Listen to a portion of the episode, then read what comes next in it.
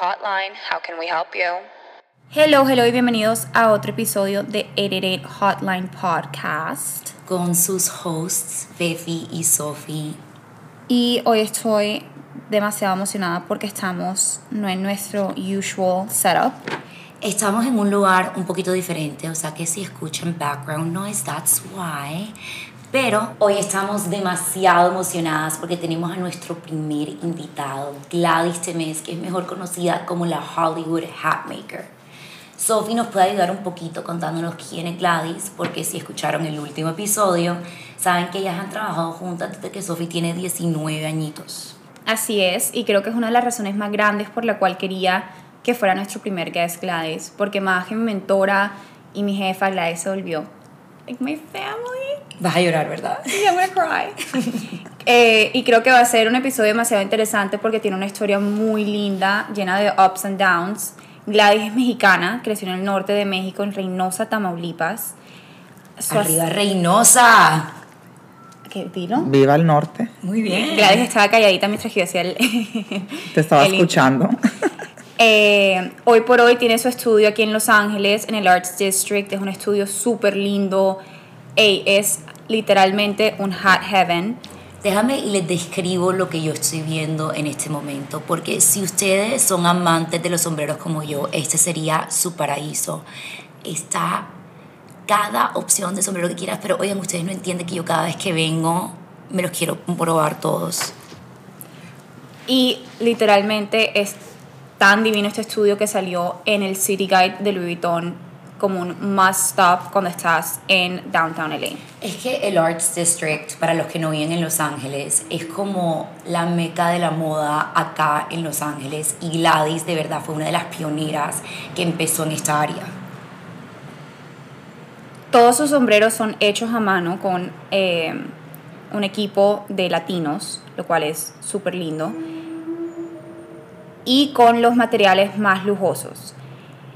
Ella es la designer, founder, creative director, sales director, o sea, ustedes no tienen ni idea todo lo que Gladys hace y es súper hands-on con su business. Y ha trabajado con todas las celebrities, desde su primer A-list client, que fue Johnny Depp, a una colaboración súper exitosa con Lady Gaga, hasta el cover de Elle Magazine con Kris Jenner y muchísimo, muchísimo más. Es más fácil decir las celebrities con las que no ha trabajado que nombrarlas todas.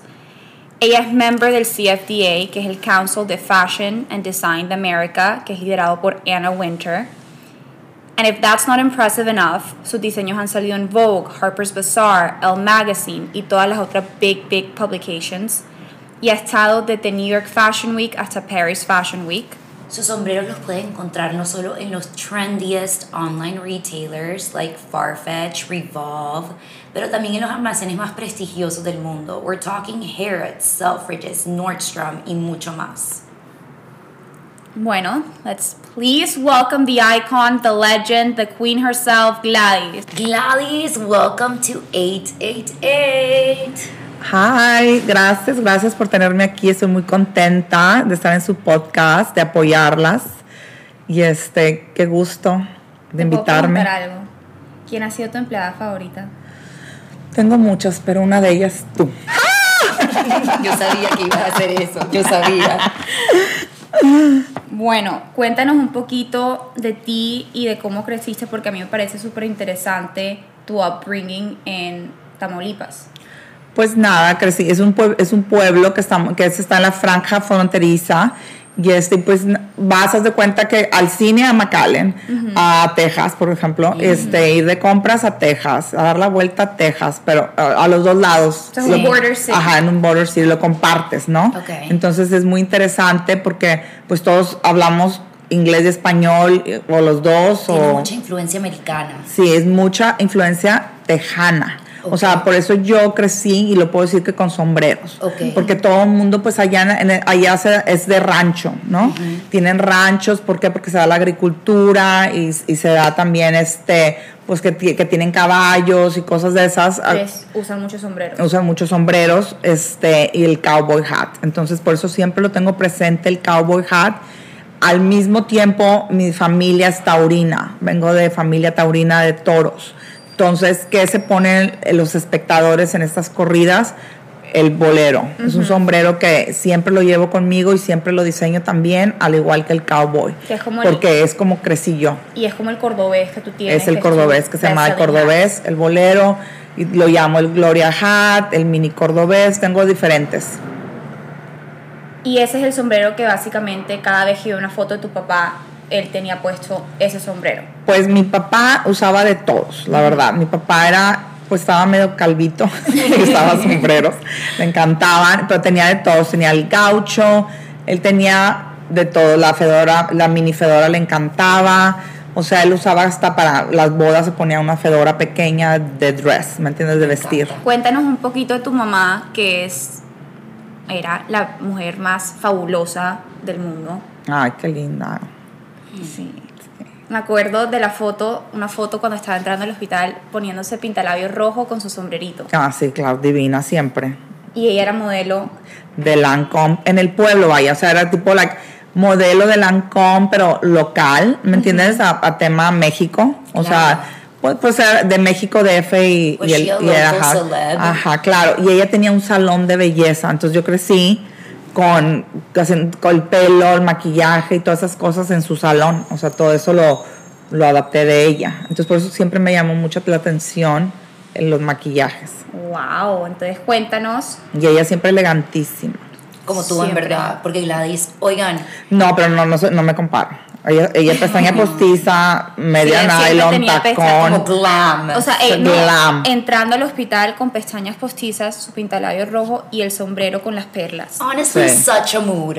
Claro. Sí. Y Gladys también siempre tiene su pintalabios rojo, que yo creo que Sí, eso le hace a tu mamá. sí, siempre.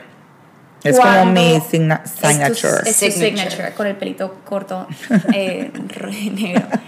Cuando te vas de México, te vas para Florencia Sí. a estudiar, ¿qué? Bueno, me fui de, de Reynosa, pues estamos muy cerca de Monterrey, Nuevo León, que hay muy buenas universidades, y está una universidad que se llama Arte AC, que es como parte del tecnológico de Monterrey, pero es la sección este, arte. Ok. Entonces ahí estudié arte y, y modas. Bueno. Entonces de repente pues ya terminé eso y me fui a estudiar a Florencia a unos cursos de arte, porque me, me encanta el arte, o sea, como que, es más, yo digo que, que las esculturas de cada sombrero vienen de la parte arquitectónica que a mí me encanta, ¿no? Me encanta muchísimo la arquitectura, entonces como que lo plasmo ahí, siempre como que es algo que, que hago, ¿no? Hasta ahorita. Entonces me fui a estudiar a Florencia, arte, y de repente se me dio tomar unos cursitos allá de moda de una universidad que se llama Marangoni, de diferentes ramificaciones que había ahí. Que es una universidad súper prestigiosa en el mundo de la moda. Sí. ¿Siempre tenías claro que te querías ir a Florencia o fue algo que fuiste descubriendo después de la universidad? Pues no, fue algo que se me dio con mis amigas, no fue así como que lo planeé, como que no, como que yo siempre tenía en mente New York. Ok. más que Florencia, ¿me entiendes? Como, pero mis amigas, mi grupo de amigas se fueron, iban a Florencia y como que todas estábamos muy interesadas en el arte y estudiábamos en arte AC y unas no estudiaban arte AC, pero nos encantaba el tema de, del arte y fuimos a estudiar eso. Entonces se me dio como que irme a Florencia dije, bueno, me voy un año, pero dos años y así me quedé. No, y, y para los que no saben, porque eh, no es tan well known, Gladys también hace art shows en su estudio. Entonces, de cierta manera, no solamente has incorporado el amor al arte con las esculturas de los sombreros, que como dije, todos son hechos a mano, entonces es una belleza, sino que también has incorporado esa pasión en tu estudio con los art shows. y más que todo que estoy en el Art District y fue una de las cosas que automáticamente me dije, o sea, estoy en el Art Studio, quiero pertenecer al calendario de aquí, porque antes del COVID se, se hacía como que los jueves o un día a la semana de que se venían a ver, hay 55 galerías en el Art District, entonces quería yo ser parte de eso siempre, entonces lo tenía muy claro también. O sea, podemos ver la influencia que tiene el arte de el momento uno en tu carrera cuando te fuiste a Florencia hasta el día de ahora. Pero echemos un poquito para atrás. Estás en Florencia y cuántos años duras allá y por qué decides irte. Bueno, duré como dos, dos, dos años y medio. Y de ahí, este, todas mis amigas, o sea, como que se me dio también de Los Ángeles. Tenía yo también en mente entre Nueva York y Los Ángeles. Yo to- desde niña siempre quería irme a Hollywood o New York. Eran mis dos partes. ¿Y cómo decidiste, Ley? Porque sabes que para mí fue igual. Cuando me quería mudar era entre Los Ángeles y Nueva York, pero para mí el frío era imposible. y Por Igual. eso me vine a Los Ángeles. Igualmente, así me pasó a mí y yo siempre tenía un póster en mi cuarto que decía Hollywood. O sea, como que lo tenía muy Se pensado. lo manifestaste desde chiquita. Sí, desde de chiquita. cierta manera. Eh, entonces te mudas a Los Ángeles y empiezas a trabajar en un almacén que es demasiado icónico acá en West Hollywood que se llama Fred Siegel. Cuéntanos cómo fue esa experiencia y qué hacías en Fred Siegel. Bueno, para los que no conocen Fred Siegel, Fred Siegel era una tienda que tenía 40 años. Y este, y ahí, por ejemplo, 40 50 años duró esa tienda y ahí, por ejemplo, Elvis Presley compraba sus jeans. Es una tienda como que tenían de high-end hasta camisetas. Y había un café en medio, todos los celebrities iban ahí, era como que el paparazzi central. Entonces, ¿qué hacías? ¿Cuál fue tu... Ah, bueno, llegué aquí a Los Ángeles y pues era mi tienda favorita donde iba yo de compras y me topé al dueño, nos pusimos a platicar y le dije, pues no, no tengo trabajo, me dijo, ¿tienes trabajo aquí? Entonces, en ese tiempo yo estaba súper interesada en make-up, o sea, yo hacía make-up. Gladys, te acabas de saltar una parte que creo que ¿Cuál? Me, me encantó de una. Y Fuiste donde el dueño, le dijiste que no tenías trabajo y conseguiste No, trabajo. pero no, no fue así. A ver, No, eso no, fue no. un poquito impressive. A Come ver. on, tell us. Bueno, fui de compras Ajá. y el, el dueño, que es Ron Robinson, me atendió y nos pusimos a platicar yo sin saber que era el dueño. Y le dije que estaba recién llegada, que era de Texas, porque él también es de Texas. Entonces me dijo, ay, bueno, pues ¿te- ¿quieres trabajar aquí? Y yo, claro, pues no, no tenía trabajo. Dije, perfecto, en mi tienda favorita, ¿qué más quiero? Pero eso también siento yo que habla mucho de, tu una- personalidad. y de una cualidad que tú tienes, que es que tú te conectas con todo el mundo con el que hablas. Así sea, porque hay veces en el estudio de Gladys entra demasiada gente a comprar y Gladys nunca sabe quién es quién, pero con cada persona se conecta y a cada persona la trata especial. Eso es un, es un, es un don que Gladys tiene. Déjame y les explico la mejor manera. Ustedes saben cuando uno conoce a una persona y después de 10 minutos de hablar con ellas le dicen como que yo siento que te he conocido toda la vida. Gladys de alguna manera tiene la manera de darte ese sentimiento a ti. Y yo siento que eso también ha sido mucho de la clave de su éxito. Y lo pueden ver desde el comienzo. Miren lo entrona que fue. O sea, ella era una mexicana, llega a Los Ángeles, no conocía a nadie, se va a su almacén favorito, le habla a un extraño y sale de un trabajo. Y simplemente fue por arriesgarse, no ser penosa y tomar una oportunidad. Sí, yo nunca he sido penosa, soy Géminis, cero pena. Cero love pena. A Gemini Queen. Gladys es pensamiento hablado. Si no te atreves, pues no lo logras, te tienes que atrever. Exacto. Y si te rechazan, pues ni modo, lo tienes que volver a intentar. Hay que echarle ganas. Sí. Eso, eso es lo que Gladys siempre dice. Una vez Gladys estaba diciendo que ella me decía como, yo no entiendo a la gente que no le echa ganas. Es como, despiértate y pues échale ganas. Échale ¿no? ganas, exacto. Y como que yo me la quedé mirando y dije, sí, o sea, hay veces que uno no sabe que es así de simple, simplemente despertarte todos los días y echarle ganas. It's a mindset. Es un mindset y yo creo que ese es como the number one thing que Gladys me ha enseñado a mí es simplemente échale ganas. Y échale ganas. Échale ganas, échale ganas. Eso no es tan difícil, échale ganas. Bueno, cuéntanos ahora, tú estás trabajando en Fred Siegel, what was it like, celeb, location? Bueno, pues fue mi experiencia con los celebrities, como tratarlos, de no molestarlos, de no tomarte fotos, todo eso les, les molesta. O sea, eso era una de las cosas de que los tienes que tratar como una persona común y corriente, son igual que tú, tienen los mismos problemas, diferentes pero igual, al final de cuentas. Entonces, fue como que mi primer aprendizaje a conocerlos. Entonces, como que Después de ahí me vino lo de los sombreros y Fred Siegel como mi familia.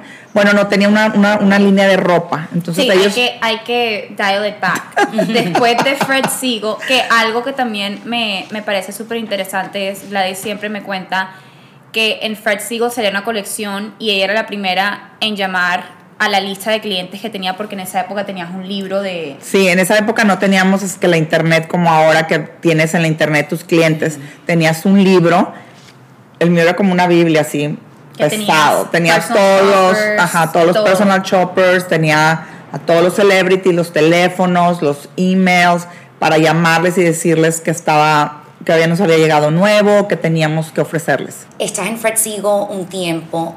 Después, ¿qué decides hacer? ¿Cuál es tu próximo venture en tu carrera? Bueno, pues de ahí este, empecé a hacer una, una línea de ropa con una mejor amiga y, este, y la vendíamos a Fred Sigo porque era como mi familia, ¿me entiendes? Ellos empecé en Los Ángeles y me apoyaron totalmente y vendían en muchos almacenes de, por ejemplo, Barney's, en, muchísimos, ¿no? O sea, fue la primera vez que te independizaste y empezaste a crear tu propio venture. Sí, exactamente. Pero seguí trabajando y empecé mi línea y ya mi línea me podría ya totalmente dedicada a ella y, dejé mi trabajo, pero seguí yendo a Fred Sigo a vender mi ropa. Pero la importancia también de no solamente hacer la conexión, sino mantener la amistad con la gente que cuando tú que cuando tú fuiste a crear tu propia marca también te apoyaron. Sí, exactamente. Fueron de los primeros que me apoyaron en mi carrera. Ok, llega el 2008 y cuéntanos qué pasa con esa marca. Bueno, el, el 2008 pues ya cerramos porque se vino una economía muy rara en todo el mundo, entonces especialmente en Estados Unidos, entonces como que los almacenes grandes se quedaron con las líneas de lujo de siempre, ¿no? Entonces, ajá, sí, se quedaron con ellas, a, a, los que iban empezando como que, pues no, ahorita no, ¿verdad? Entonces nosotros como que en ese momento, pues yo también ya me iba a casar, tenía que planear mi boda, tenía que ver otras cosas, entonces como que cerramos. Yo quiero hablar un poquito del hecho que tuviste que cerrar esta primera línea, que además fue una línea exitosa, o sea, hablemos de que ella en su primer venture logró que celebridades lo usaran. Para ti, ¿qué fue eso? O sea, ¿Tú lo sentiste como acá se acabó mi carrera de moda o qué, cómo se sintió esto para ti? No, no lo sentí así, la verdad que no, sentí como que era que ahí se iba a acabar, ¿sí me entiendes? Pero para mí no, no iba a acabar yo, ¿me entiendes? No se acababa pero se acababa, se acababa eso. Sí, porque por ejemplo, la, la, otra chica también, ella también se iba a casar, entonces como que las dos nos pusimos de acuerdo de que es demasiado, ¿me entiendes? O sea, una boda fuera del país. O sea, como que las dos nos pusimos de acuerdo, ella también se iba a casar, yo también, entonces tenemos que planear estas bodas y, fuera, de, fuera de Los Ángeles, entonces como que nos tomamos un break, pero del break se extendió y lo hablamos, dijimos, ¿sabes qué? En, si dos, tres años queremos volverlo a abrir, nos hablamos, pero como que ya no se dio, ¿me entiendes? Como que yo sabía como que ahí era el final. Y ahí tú me contaste una vez que fue el momento en el que tú decidiste no solamente tomarte el break, casarte, todo eso, pero también fue el tiempo necesario que necesitabas para poder reinventarte. Empiezas tu negocio de sombreros y cuéntanos cómo de ahí saltaste a esto. Como que todo fue muy orgánico. Yo creo que cuando es para ti, es para ti. No sé, todo se me dio muy orgánico. Las clases fueron divinas. Te digo, aprendí. Me tardé tres años en aprender. O sea, tampoco es como que todo es rápido. Todo tiene un proceso. Y el proceso de aprendizaje, pues me llevó tres años. Y de ahí me contrataron para hacer para una, una, una línea de ropa que en aquel tiempo era muy famosa. Hicimos 500 sombreros. Entonces con eso yo abrí mi compañía, porque yo hacía los sombreros en mi casa para las bodas de mis amigas, para cositas de ese tipo, pero en mi casa yo tenía un estudio. Y lo hacías tú misma. Sí, yo misma, claro, digo, lo seguí haciendo por mucho tiempo, pero ahora pues ya son cientos de sombreros, ya no puedo hacerlo yo sola con mis manos, ¿verdad? Necesito más ayuda mi historia favorita fue porque cuando tú abres tu eh, Gladys Tamés Millenary, que es tu negocio de ahora, a ti todo se te da orgánico, como lo hemos hablado, porque tú crees mucho en el poder de la manifestación y de que cuando haces algo con amor, el universo te reward. Sí. Tú hiciste un sombrero, no sabías, o sea, sabías que era para Johnny Depp, pero no sabías dónde lo iba a usar hay un red carpet, Johnny Depp se pone el sombrero, le preguntan de dónde es y él dice tu nombre, lo cual no es muy usual que una persona esté como promocionando a un small business, especialmente una celebrity. Entonces cuéntanos cómo fue el boom de tu negocio después de ese momento que fue como una linda sorpresa para ti. Bueno, pues como ustedes saben, Johnny Depp, que yo no sabía, tiene muchísimos seguidores y fans. Entonces, mi hotline, 888, esta mes estaba hot.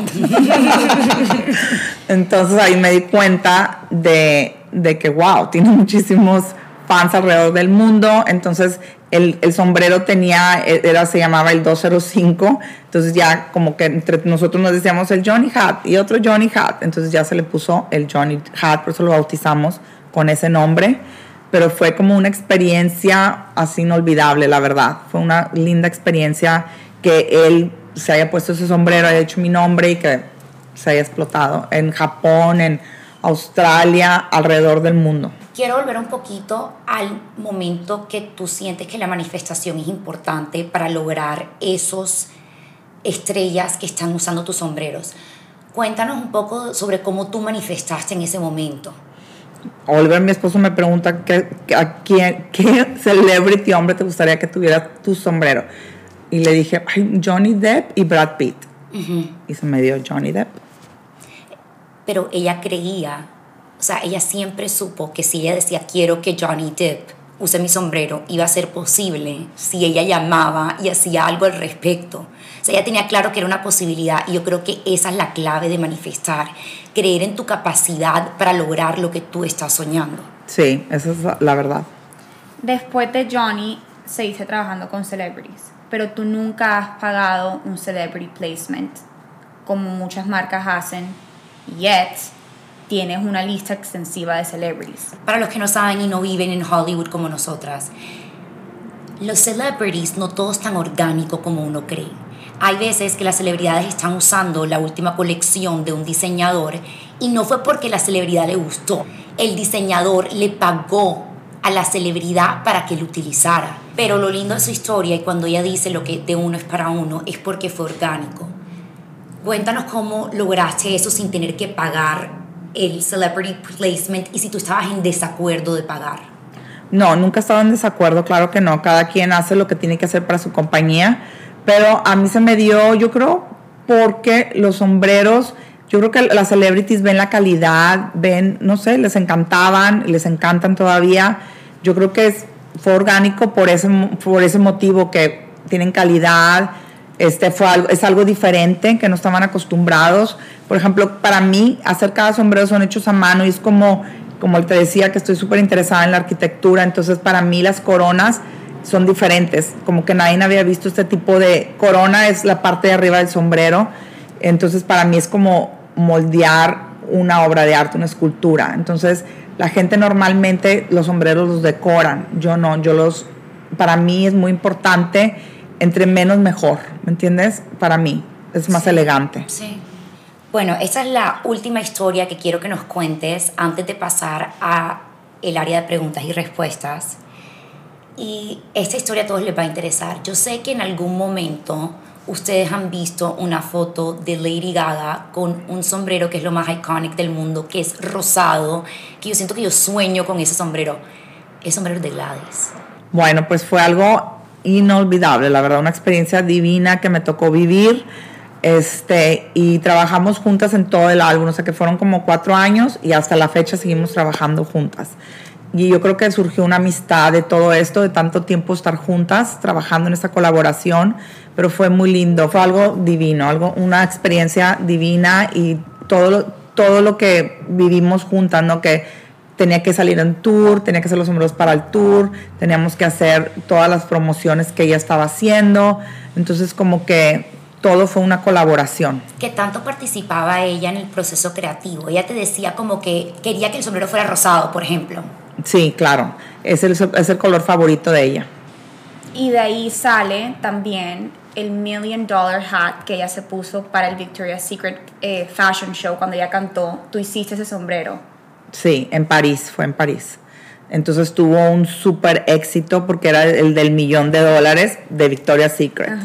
Estamos hablando del el iconic runway show que Victoria's Secret tenía, tiene una vez al año. Lady Gaga era la invitada de ese año y usó un sombrero de Gladys que le dicen en One Million Dollar Hat, haciendo referencia al Million Dollar Bra, que es famoso para Victoria's Secret. Cuéntanos ese sombrero cuando a ti te llega la llamada, ¿qué fue lo primero que se te vino en tu mente? ¿Ya sabías claramente lo que querías hacer? ¿Fue algo que tú pensaste que ibas a tener la oportunidad de hacer en tu carrera? Siento que es un momento que para cualquier persona debe ser inolvidable. No, es inolvidable, fue una experiencia inolvidable y la verdad fue como colaboración. Ella, ella me dijo más o menos lo que ella quería y yo lo plasmé en el sombrero. Y todo fue hecho a mano, todos los cristales. Nos tardamos, no sé, como tres, cuatro semanas bordando el sombrero, poniéndole los cristales. Fue como una cortina de diamantes, ¿no? Pero al mismo tiempo la inspiración era Bob Mackie. No sé si ustedes saben, Bob Mackie es un diseñador muy de los 80, 70 que sus vestidos terminaban como en, en, en no terminan parejos, sino terminan así como en pico, entonces así terminaba el sombrero, ¿me entiendes? El que yo sabía que ella iba a bailar. Llegó la parte favorita de todo el mundo, nuestras preguntas y respuestas.